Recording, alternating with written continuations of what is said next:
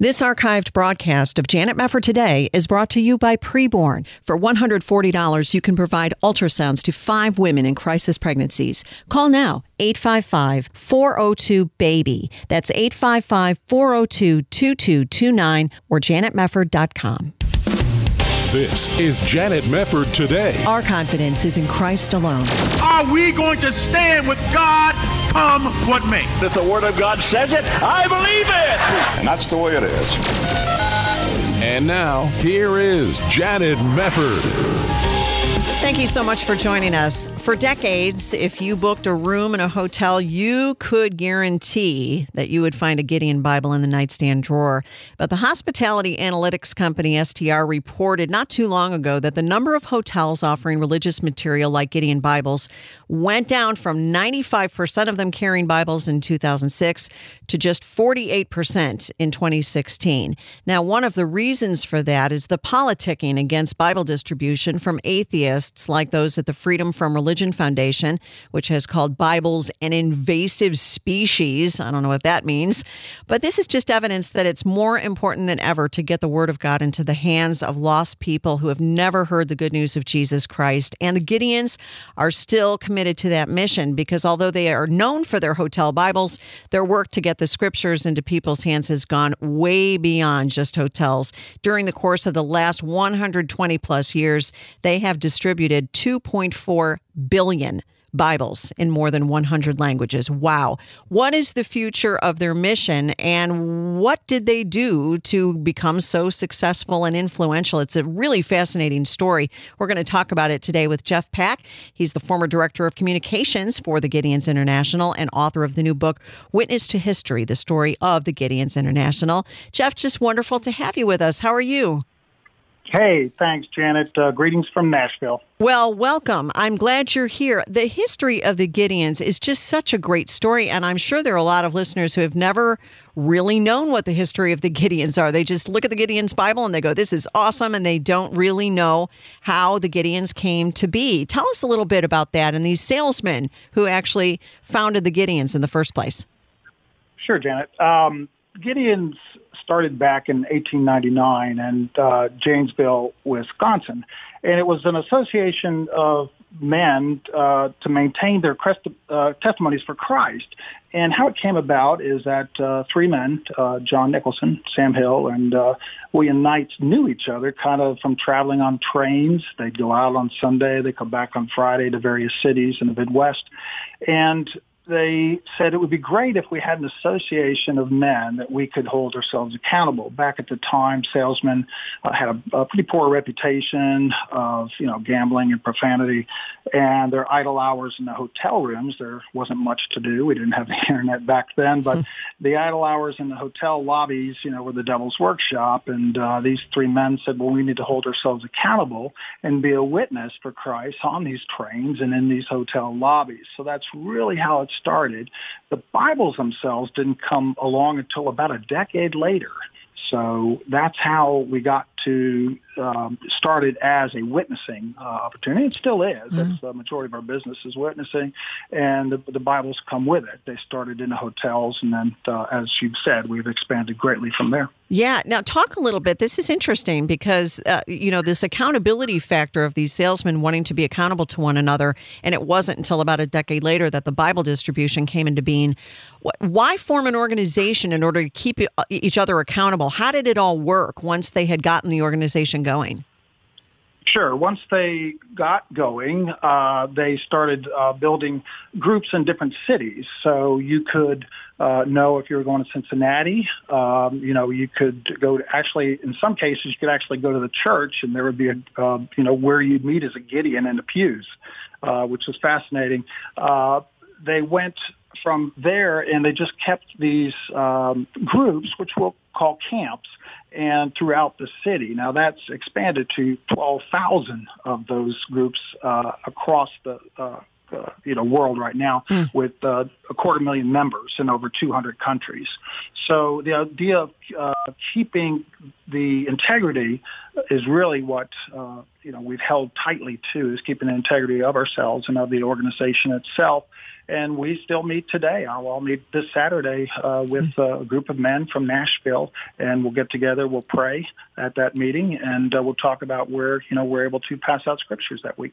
So neat. So when the Bible distribution became part of the Gideon's mission, how did that kick off? What was the way that that was put into practice, put into place? I mean, what all did that involve to get that mission going?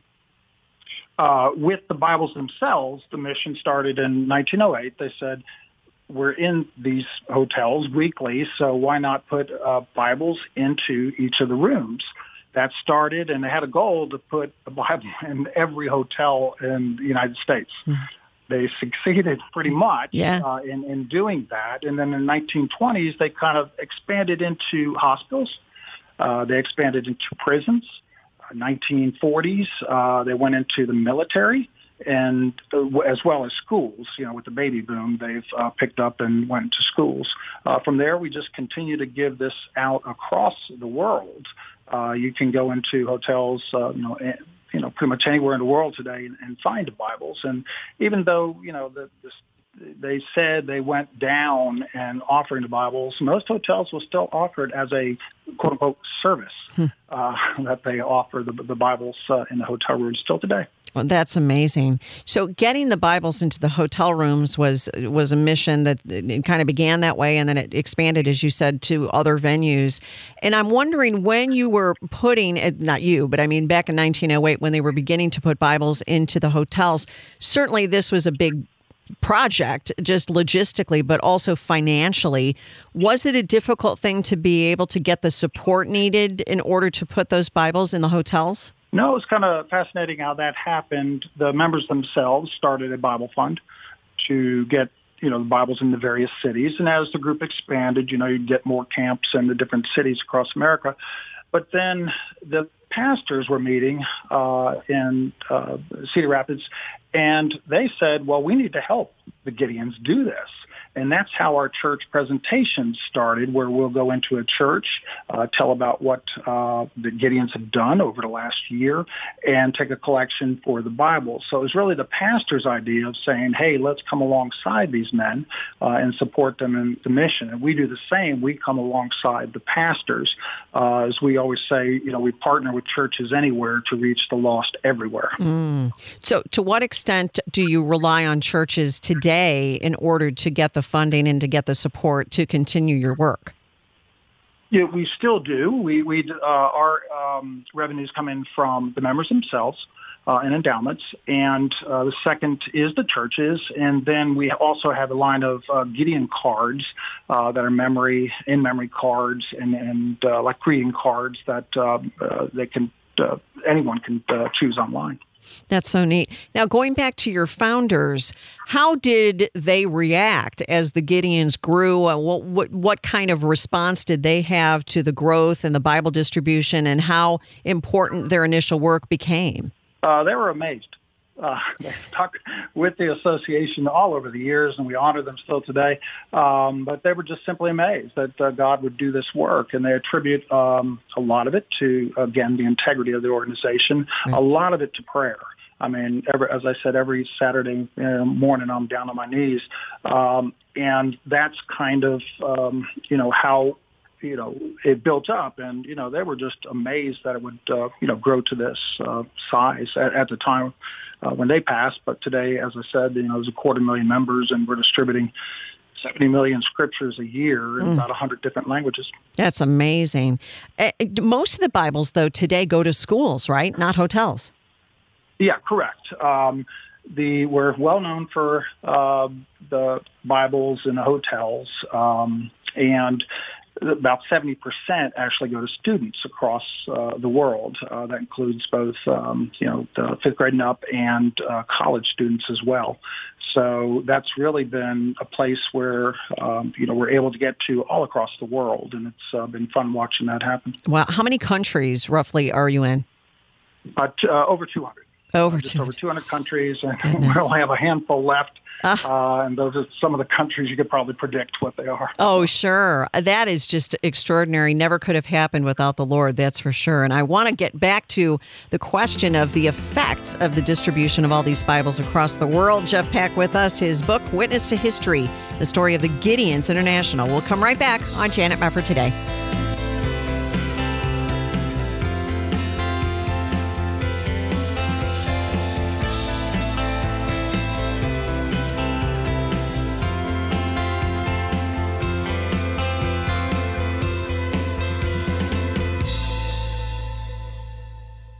Hi, this is Janet Mefford. And in January, we are honoring the preborn and the more than 60 million babies whose lives have been tragically ended through abortion. The Ministry of Preborn is the direct competition to Planned Parenthood and the largest provider of free ultrasounds in the country. By equipping pregnancy centers with free ultrasounds, Preborn is able to meet abortion minded women at their darkest hour and shine the light of Jesus. You see, when a young mom considering abortion walks into a preborn center, it's a divine appointment where she encounters the love of Christ and the opportunity to meet the beautiful life growing inside of her. I feel like it was meant for me to have this baby. This is something God gave me for a reason. 80% of women in crisis choose life after meeting their baby on ultrasound. Would you please join with Preborn and Janet Mefford today to help save 350 babies? For $140, you can sponsor five ultrasounds. All gifts are tax deductible. To donate, call 855 402 BABY. That's 855 402 2229. Or there's a banner to click at janetmefford.com. Maybe I can just have my baby. It don't matter what nobody said. The Ministry of Preborn is seeking heroes right now who will partner with them to give the gift of life to babies in crisis. Preborn believes it is God's heart to save the preborn from the abortion genocide. Would you please join with Preborn and all of us here at Janet Mefford today to help choose life for 350 babies? All gifts are tax deductible, and 100% of your gift goes toward the cause of life. One ultrasound session costs $28, and for a gift of $140, you can sponsor five ultrasounds. But any gift of any amount will help. $100, $200, or even a gift of $15,000 will buy an ultrasound machine. Call 855 402 BABY, 855 402 2229, or there's a banner to click at janetmefford.com. You're listening to Janet Mefford today. And now, here's Janet. Well, God has been pleased throughout the years to really bless the efforts of the Gideons International, a wonderful organization. And I'm sure if you've stayed in a hotel or maybe you've just received a Gideon Bible at school, who knows where you've been, but everybody knows that phrase, Gideon Bible. And we are talking with Jeff Pack, author of Witness to History, the story of the Gideons International. And uh, we are just learning so much about what the Gideons have, have done over the years and are still doing. One of the things that I mentioned at the outset, Jeff, is something I wanted to discuss with you a little bit, and that is the Freedom from Religion Foundation, which is a thorn in the side of many a Christian organization, has been a bit of a thorn in the side of the Gideons as well. And they have made inroads in trying to convince, uh, you know, hotels, oh, this is terrible, you shouldn't carry Bibles. I mean, to what extent have these atheist groups, like this one in particular, affected the work of the Gideons in the last, who knows, decade or so? Sure. Uh, those type of groups come and go. Uh, they've been around and they try their best to do their best. Right. Uh, luckily, we have a lot of supporters uh, like Alliance Defending Freedom and other groups who we can rely on to help there.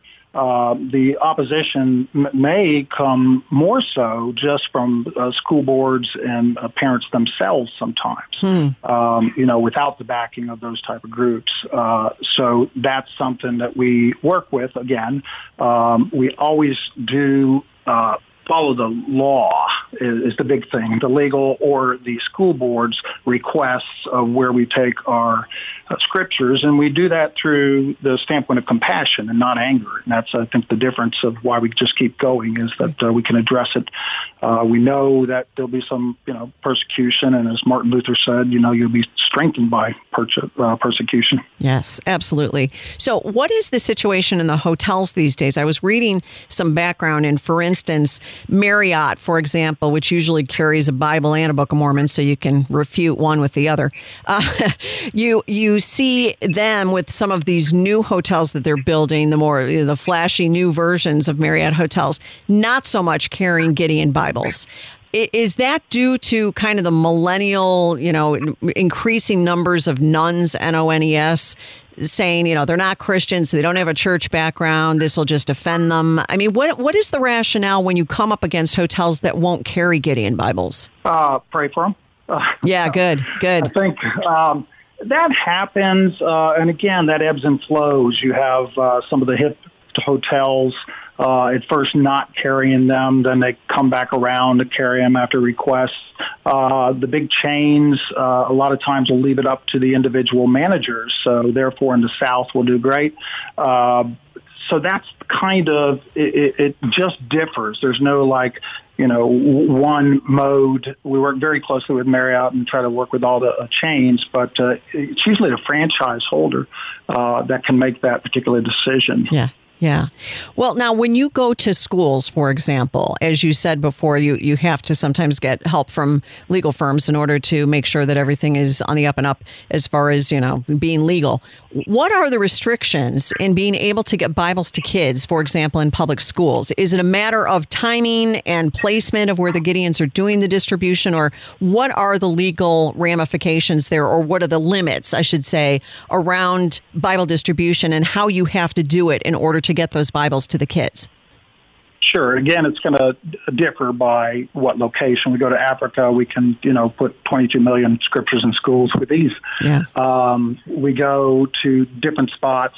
Uh, will really depend. If you start at, uh, you know, colleges, a lot of times now um, that's more in our favor because they have, you know, uh, freedom areas where we can just give out, you know, freedom of speech areas where it's much easier to give out. With schools, we're going to go to the school board and check where, and we have good relationships with most of the schools, with most of the school boards to, to find out how we're supposed to do it in that particular area. Uh, for instance, maybe in the school down the street, I can stand on the sidewalk uh, and pass out scriptures, but we let, you know, the uh, principal know that that's what we'll be doing that day. And that's one way of handling it. Some schools will still let us in. Like I said, in you know different parts of the world, we can still just walk into the schools. Hmm. So it will depend on that. And some schools um, are built further back from the um, sidewalks and the streets, so that presents the hardest problem if we can't get into those. Right. One of the ways uh, we've overcome that is, uh, you know, as Isaiah 55:11 always says, you know, word is not going to go uh, void is we've come up with a uh, Book of Mark. Um, it's just literally the Book of Mark in a uh, form factor for students that they can give out. So we'll work with the churches. Again, we always work for the churches first. Then we work with their youth pastors to take these life books into those type of schools where the kids can hand them out by themselves, and that's worked very, very well. That is great. Do you have a lot of problems in the U.S.? Um, you mentioned college campuses where you can go to those free speech zones, but eh, you mentioned Africa where it's very, very easy to get Bibles into schools. Where does the U.S. tend to rank right now in ease of distribution compared to other countries? Um, we're still open. Uh, it's not as easy as um, you know uh, maybe Africa uh, in other countries, and again, it just differs by the by the country. The U.S. Um, it, it, hasn't gotten worse over over the last few years or several years, but uh, there was a time like in the 70s and 80s when you know uh, freedom from religion and other groups were much more uh, vocal.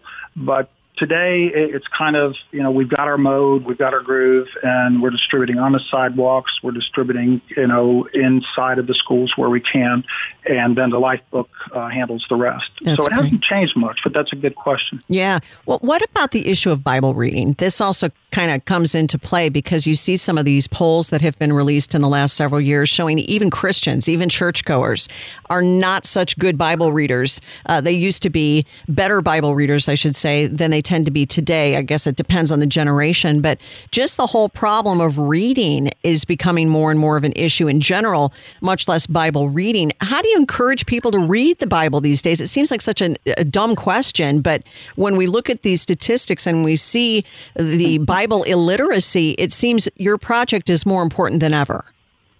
right. I think the average Christian ha- household has 4.4 Bibles. Wow. The um, um, and more people see more verses of scripture on Facebook than they do in their own Bible. Ooh. So I think it's um, one thing we do encourage. Uh, you know, with members, I kind of put it as you know, people will never feel welcome in our churches until they feel welcome in our lives. And by establishing a relationship where, you know, again, there's some accountability. When we uh, witness to people, we're not trying to put them into my church or, you know, we're just trying to get them connected to a church and hopefully a Bible reading church.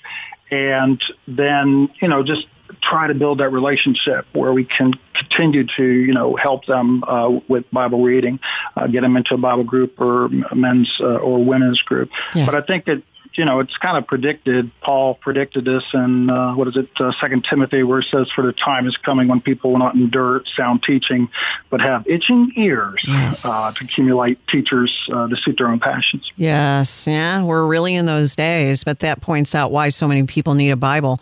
Uh, You know, when you are looking across the spectrum, surely there are many, many, many testimonies that you've heard about how people's lives have been changed by having access to a Gideon Bible. Do you have any in particular that come to mind when you were doing this book and writing about the history of the Gideons? What sorts of stories have come forward about how people really have been transformed by the Lord because they had a Gideon Bible? Sure, I'll take one from maybe the 60s and one more current. Uh, my actual favorite one is uh, a musician named Tommy, and he had songs on the radios back in the 1960s. And to cope with the pressure of coming up with the next big hit, you know, Tommy hit the booze and the pills and wrecked hotel rooms, and uh, he had no fear of chemicals, and it cost him a lot. But then one night he was in a Holiday Inn and he picked up a Gideon Bible. And at the time, Tommy was really into UFOs. So he opened up, of course, to Ezekiel, uh, which uh, he's reading about uh, wheels in the sky and chariots and blue crystals. And Tommy thinks that's God's talking to him. But it was time to go to the next city, so he just closed that up and left. Next city, he goes in a hotel room and he finds another Gideon Bible. At this time, he thinks they're following him. So he picks up that Bible, and God really spoke to him that you know he's ready to give up this you know life of drugs and everything, and so he accepted Christ in the hotel room with a Gideon Bible. And that man was Tommy James and the Shondells, and he wrote a song about his conversion, and you may remember it called Crystal Blue Persuasion. Yeah.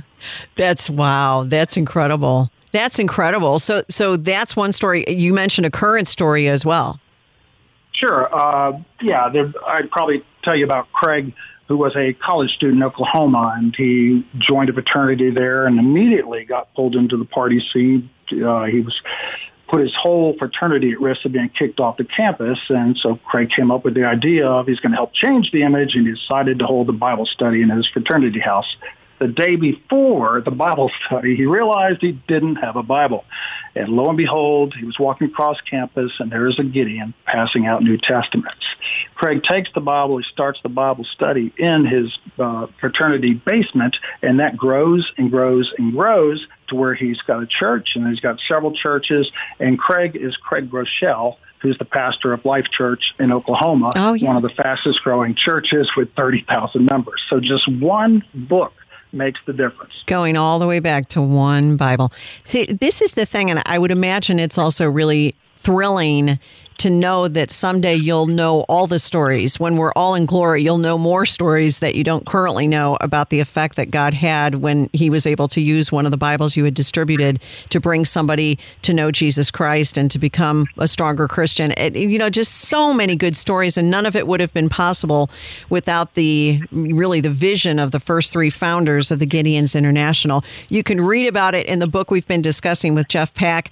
The name of the book is Witness to History: The Story of the Gideons International. And may God continue to bless the Gideons and going forward and distributing the Word of God around the world. Jeff, it was so great to have you here. Thank you very, very much for being with us. Okay, and if they need more information, they can get it at witnesstohistory.org. Excellent. Thanks a lot, Jeff Pack, and we'll be back on Janet Mefford today.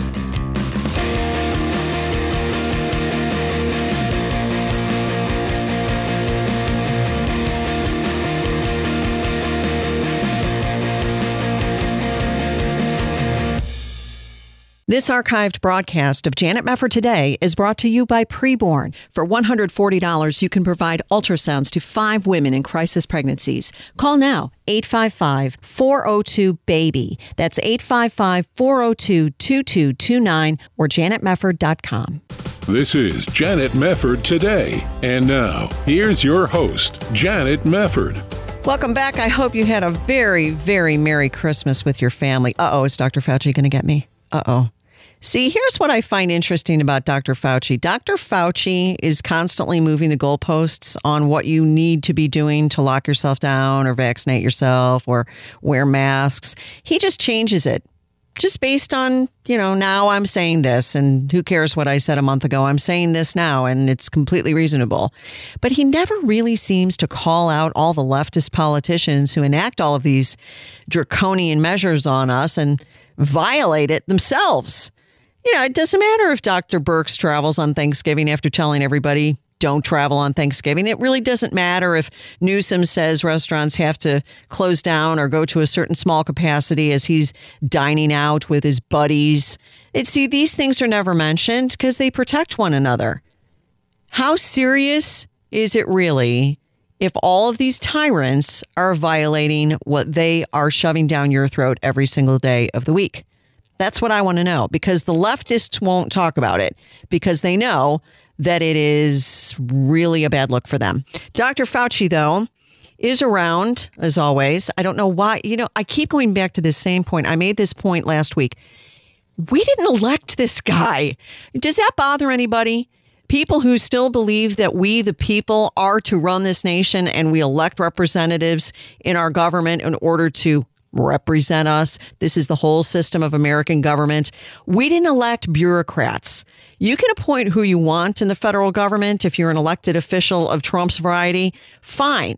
But don't foist this guy and his so called science on the rest of us. This guy has no idea what he's doing. And here's the other thing there, there is some more information that is coming out that should really trouble you about all of the draconian stuff that's going on. And I'm going to get to that in just a minute. But here's Dr. Anthony Fauci, the COVID guru, yesterday speaking with Dana Bash over on CNN State of the Union and discussing the whole issue of President elect Joe Biden, so called, uh, I'm just going to still say so called. We'll see what happens. Uh, Joe Biden says the darkest days are ahead of us. You know, nothing like getting all the people of the United States excited about your presidency and looking forward to a bright new future. Yeah, our darkest days are still to come. Dana Bash asked Dr. Fauci about this. Listen to cut one. I want to ask about something that President elect Biden said this week. He said the darkest days in the battle against COVID are ahead of us. Dr. Fauci, as you know, over 100,000 of our fellow Americans spent their holiday hospitalized with COVID 19, and we're averaging nearly 200,000 new cases, more than 2,000 deaths each day. Do you agree that the worst is still yet to come? You know, I, I do, Dan, and the reason I, I'm concerned, and my colleagues in public health are concerned also is that we very well might see a post seasonal, in the sense of Christmas, uh, New Year's surge.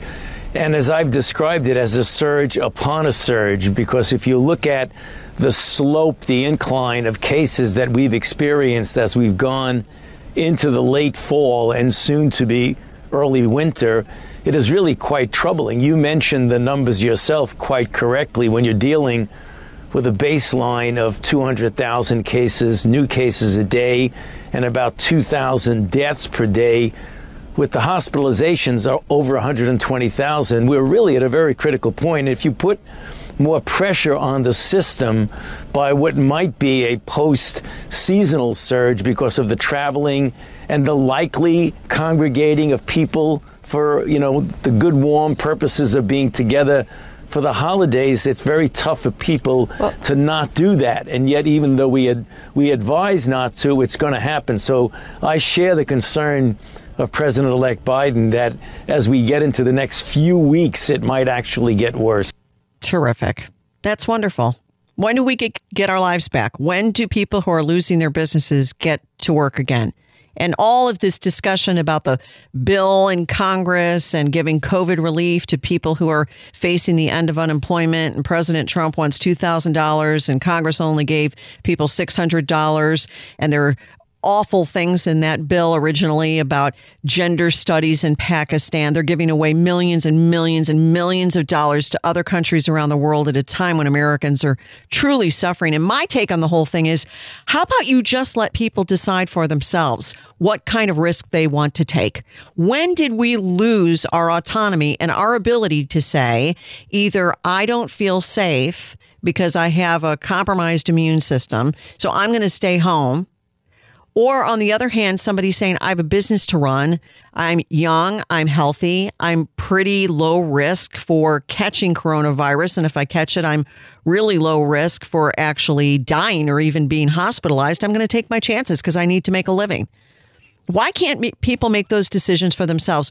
Why are we ceding all of this control to guys like this who are very much guilty of saying at the outset, well, we got to have this lockdown because it could be millions of people, millions of people, millions of people. Every time his predictions don't pan out, they still keep trotting him out as some kind of an expert, even though and, and then they do all this cover up for him. Oh, well, I know he said we shouldn't wear masks back in March, but blah, blah, blah. Here's why he said it then. I know that he said originally that you should get herd immunity to about 70%. Now he's saying 85%. And then they ask him about, oh, well, you know, it's just a range. It's 15% of the population increase, but I guess we're not supposed to notice that. It's just a range. But they keep trotting him out. Why do they keep trotting him out? I don't know. They like him. Marco Rubio, the senator from Florida, uh, actually accused Dr. Fauci of lying about masks and distorting herd immunity estimates, and people were giving him a hard time about that. But frankly, I wish a whole lot more people would do that, especially people who serve in the Senate and in the Congress. Why shouldn't we be pointing out that these experts need to be tossed off TV and probably out of their jobs? I'm tired of this guy. Here's the World Health Organization. Did you hear about this? They've changed the definition on their website of herd immunity. Yeah, they really did. Here's the definition from June 9th. Herd immunity, the question, what is herd immunity? Herd immunity is the indirect protection from an infectious disease that happens when a population is immune either through vaccination or immunity developed through previous infection. Hmm. This means that even people who haven't been infected or in whom an infection hasn't triggered an immune response, they are protected because people around them who are immune can act as buffers between them and an infected person. The threshold for establishing herd immunity for COVID 19 is not yet clear. Let's go forward to November 13th. What is herd immunity? Oh, we have a new definition. Herd immunity, also known as population immunity, is a concept used for vaccination. In which a population can be protected from a certain virus if a threshold of vaccination is reached. Herd immunity is achieved by protecting people from a virus, not by exposing them to it. Well, that's interesting because back in June, you talked about people being protected by people who are immune and they can act as buffers between them and an infected person. No, no, no. Nope. Sorry, you all have to be vaccinated. That's the new plan. I guess Klaus Schwab over the World Economic Forum wants to up the Great Reset timetable. So I guess everybody better get the vaccine or else. Yeah, I don't think everybody's going to get the vaccine. And what's interesting is even some of these epidemiologists, Dr. Andy Bostom, we've had on the show many, many times, has even said this the people who really need to get this vaccine are the people who are at the highest risk. You need to get people who are older and you need to get people with compromised immunity or terrible health conditions that could put them at a higher risk of infection and possible death. Get those people vaccinated first. And if you can get those people immune, then you just kind of let it go and it's going to get better you know, we didn't have these kinds of crazy lockdowns and so forth during the 1918 pandemic, and life went on. What happened? Eventually, it went away. And we do have a seasonal flu, but we didn't do this to our country 100 years ago. I guess nobody wants to talk about that. What's very interesting, though, is to look at some of these new studies that are coming out and some of these admissions. Now, one of the things I've talked about before is this Professor Neil Ferguson. He was the guy from the Imperial College, and he did this computer model on COVID 19, all about lockdown, and he was totally discredited because he was completely wrong in all of his estimates. He now has done an interview in the Times of London, and he admitted that if it hadn't been for China's example, no Western country would have ever done lockdowns. Oh, interesting that you would say that now. We'll get to that story right after this break. You're listening to Janet Mefford today. Back in a moment.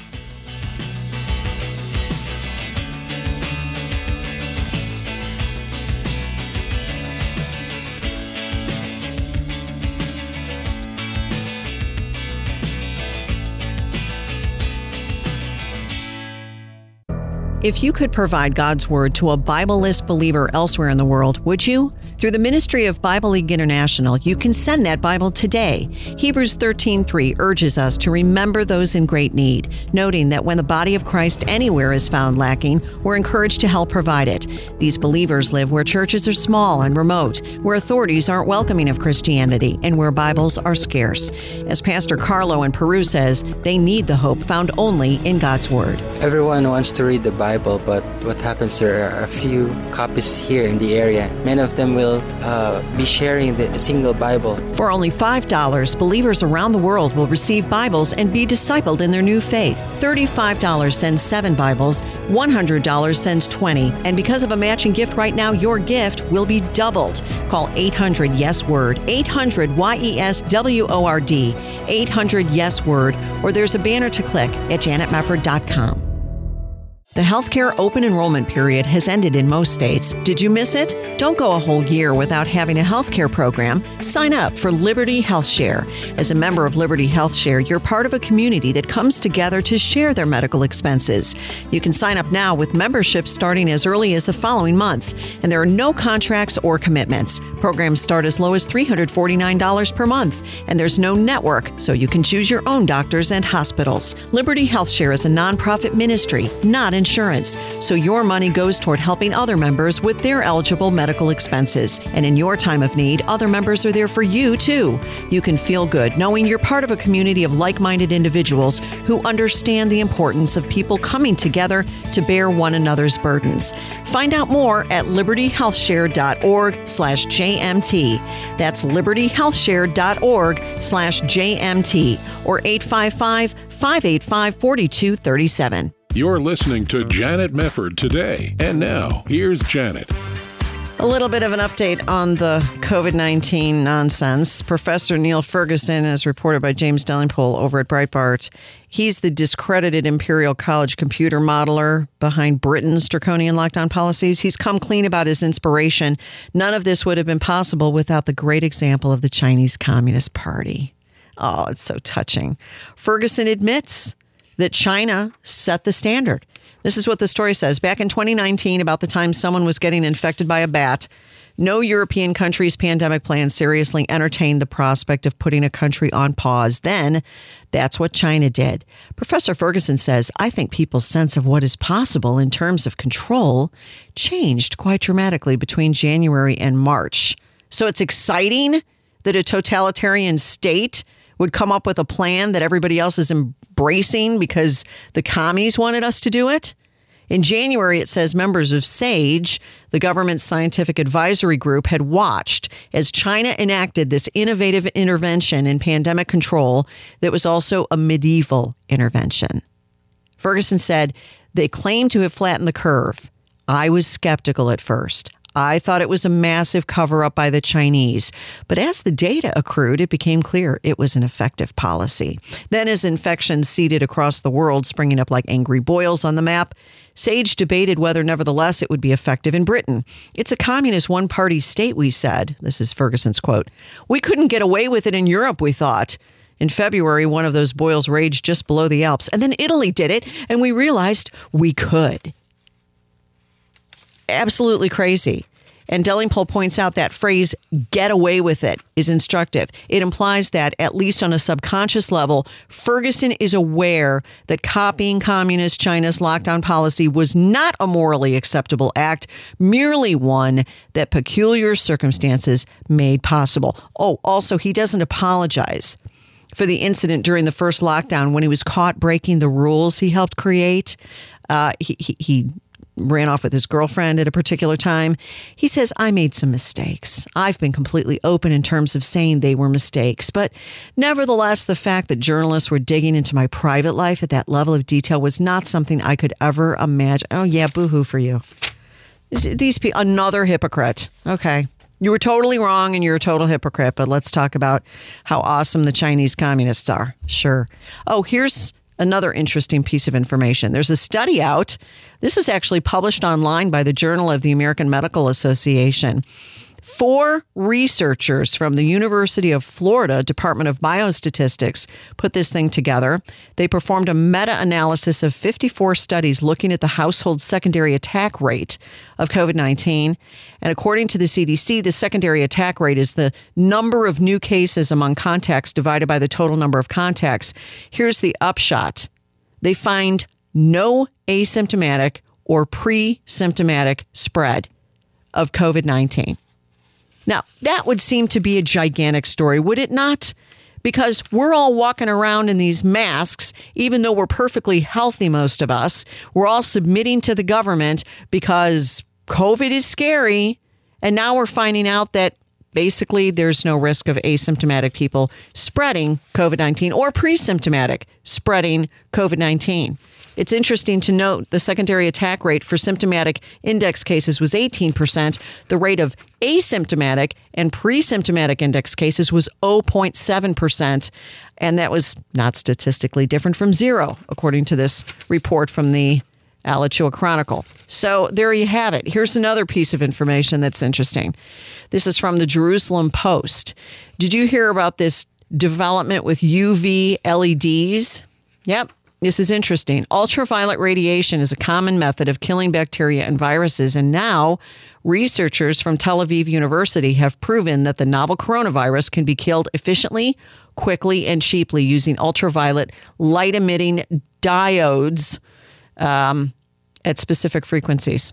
So that's kind of interesting. They're talking about the possibility of being able to do effective sanitiz- sanitizing in hospitals and keyboards and things like that. So that's good. Can we all just carry around like a UV LED flashlight and get rid of the masks? We'll just zap everybody. You know, I can zap. Maybe we could shine it on our on our faces. I have no idea. We'll probably get cancer doing that. But again and again and again, you've got these studies coming out that are are just mitigating against all of this panic that is all around us at all times. Now, here's something that you need to know about. You might have heard of it. There is a church in Windsor, Ontario, up in Canada. Harvest Bible Church in Windsor, Ontario. And they put out a statement on Christmas Eve because they were basically not arrested, but the, the Ontario pastor was charged $100,000 and is facing jail time for holding a worship service on December 20th because he had more than 10 people. It's absolutely crazy to see what's going on. And they're saying, the church is saying that this is the first time they know of that a church pastor was arrested for trying to do his job. Now they had a follow up service on Christmas Eve, and then they had another service on Sunday. And there is a follow up here in the Windsor Star. It says the Windsor pastor, Aaron Rock, who's been charged with violating Ontario's lockdown restrictions on religious gatherings, says he is being widely misunderstood. He said, I'm not a virus denier. I'm not an anti masker. I'm not a foolish man. Well, I don't think you were. I'm doing this for the sake of the community. Drive in services were held for the church's members on Christmas Eve and Sunday morning. Volunteers guided dozens of vehicles to parking spots in the church's lot, and rock sermons were streamed online with no attendees exiting their vehicles. But Rock said the drive in services were only held because Windsor police have forbidden him and his followers from entering the church. This is what the cops are spending the time doing. You can't let the Christians into their church. He was charged under the Reopening Ontario Act for an in person service he held. Of course, I haven't changed my view. Rock said I've been thrown over a barrel by the police department. According to Rock, the Harvest Bible Church building in Windsor's West End has a capacity of 1,350 people. The number of attendees for the indoor service that was held on December 20th was a fraction of that capacity, less than 25%. And he said, This is very telling. We've seen these things said here in the United States. He pointed out that their building is almost as big as Costco, but the government is saying you can't have more than 10 people. But you can go to Costco and that's perfectly fine. You could go wander around Costco all you want. And apparently you can have all kinds of people in Costco and the Rona won't touch you there. But if you go into a church, oh, no, Rona doesn't like the churches. Yeah. Okay. Rona doesn't like the churches. There was actually a GoFundMe campaign started by a Christian lecturer who's a friend of Rock's, and they got $35,000 in donations by yesterday. Uh, as this will be going to court, you can imagine the costs involved in retaining legal counsel. This is part of the writing on the GoFundMe page. The stated goal is $50,000. Rock told the Star he doesn't care about the money, and the campaign was entirely his friend's initiative. Listen to this I'm prepared to lose my house my retirement savings for what I believe is right. Nobody should have to lose their house or their business or their retirement savings over this virus. And I've had about enough of it. Maybe you have too. I am tired of seeing people complain on social media merely. And it's very important in my mind that people get together and start opening up. Now, I am not saying this lightly because I think that it is important for us to understand uh, that we do have authority over us instituted by God, but we, we are a nation of we the people. And if businesses got together and they said, we're all going to open back up, what are they going to do? Close every business and throw them all in prison? They, they might try, but if you had enough people doing it across the country, I think it could turn the tide. What is very terrifying to me is this mentality that says, we're just going to do what we're told. Think about how scary that is. It is important to do what the government says to do when it makes sense, when it is for the good of the community. But when you're seeing these studies showing that the mask mandate areas actually have worse rates than the non mask mandate areas, you have to begin asking yourself, why are we complying with something so stupid when we know that these people aren't even being honest? And those people who are invoking these sorts of measures are the very ones who are breaking them themselves. And the people who are telling churches you have to be shut down because it's just too dangerous are the ones allowing Costco and Walmart and abortion clinics and liquor stores to open up and casinos. And then you have the Supreme Court, praise the Lord, coming in and saying, no, you got to let the churches meet. Well, all of a sudden it's safe, huh? Because somebody overruled you. Well, the people need to remember this is our country. These people represent us. And if you don't like the way that your representative, governor, mayor, what have you, is representing you, then do something about it. We have the right to do that as Americans, and we ought to. We are really excited, by the way, about our partnership with Preborn. We want to save as many babies' lives as we can. And 80% of the women who enter with abortion on their mind, they choose life if they get a free ultrasound. And you can help. $28 funds one, $140 funds five ultrasounds. We want to save 350 babies. And we're excited to let you help. 855 402 BABY is the number to call. 855 402 2229. Or there's a banner to click at janetmefford.com. Thank you so much.